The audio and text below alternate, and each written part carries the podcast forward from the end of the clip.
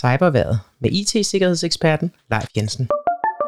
Velkommen til Cyberværet for uge 20. I denne uge kan du forvente en svag cyberbrise med let skydække. Hvorfor er det egentlig, at så mange danskere hopper i med begge ben, når svindlere sender phishing-mails og forsøger at logge os til at oplyse brugernavn, password, kreditkort og nem ID-oplysninger? IT-sikkerhedsvirksomheden ESET har givet et bud på de 10 hyppigste årsager. Nummer 1. Velafprøvede teknikker gives videre til næste generation af svindlerne. Det vil sige, når der kommer nye til, så øh, lærer de af dem, der kan i forvejen. Nummer 2. Vores digitale brødkrummer, de bliver brugt imod os. Ja, vi efterlader spor på internettet næsten uanset hvad vi laver. Nummer 3. Svindlerne, de er rigtig gode storytellers. Nummer 4. Vi har travlt. Nummer 5. Alle vil gerne have en free lunch. Men øh, det ved vi godt, at sådan noget som en free lunch, det eksisterer jo ikke. Nummer 6. Vi er programmeret til at adlyde autoriteter. Nummer 7. Vi bliver fanget i et svagt øjeblik, hvor fokus måske er et helt andet sted. Nummer 8. Svindlerne de er fokuseret og ganske dygtige til det, de laver.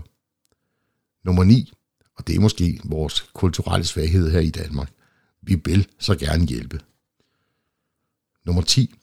Svindlerne, de har, eller i hvert fald udviser, en eller anden form for empati. Hvis du er interesseret i at læse hele artiklen, så ligger den gratis tilgængeligt på siden www.welivesecurity.com. Artiklen er på engelsk. Nu er det snart ved at være tid til at stemme om EU-forsvarsforbeholdet.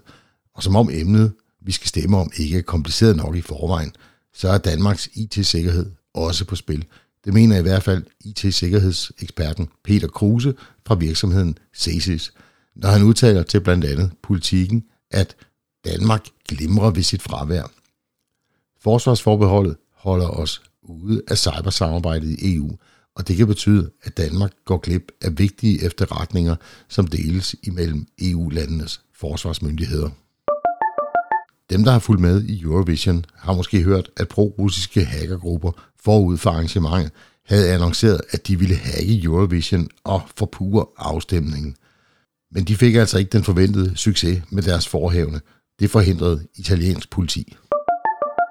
Danske Bank har netop advaret om en bølge af falske sms'er, der udgiver sig for at være afsendt fra Danske Bank. I sms'en står der, Danske Bank, kolon, vi har forsøgt at kontakte dig, men vi har ikke fået noget svar. For yderligere oplysninger kan du besøge https kolon skråstreg skråstreg bistand net.com. Hvis du modtager sådan en sms, så skal du naturligvis bare slette den. Danske Bank oplyser, at de aldrig vil kontakte deres kunder på den måde. Svindlernes formål med disse falske sms'er og e-mails er ofte at logge login-oplysninger eller nem ID-oplysninger ud af dig, og i nogle tilfælde også kreditkortinformationer.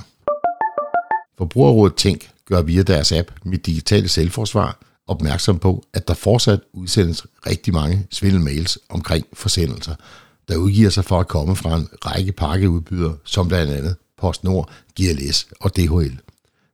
Fælles for dem alle er, at de spiller på, at du venter på en pakke, og så skriver de, at de har forsøgt at levere pakken uden held, eller at du skal betale ekstra fragt, og dernæst efterfulgt af et link, hvor du blev bedt om at indtaste en række personlige oplysninger, samt i nogle tilfælde uploade et billede af dit NemID nøglekort.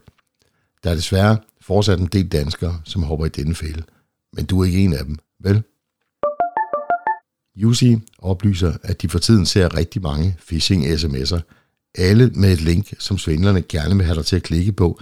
SMS'erne kan komme fra såvel ukendte numre, som udgiver sig for at komme fra en, du kender. Så hold godt øje og vær meget kritisk, inden du klikker på et link fra en, du kender, og klik aldrig på et link fra en, du ikke kender. Det var cyberværet for denne gang. Vi er tilbage igen med en ny cyberværetudsigt igen næste uge. Tusind tak, fordi du lyttede med.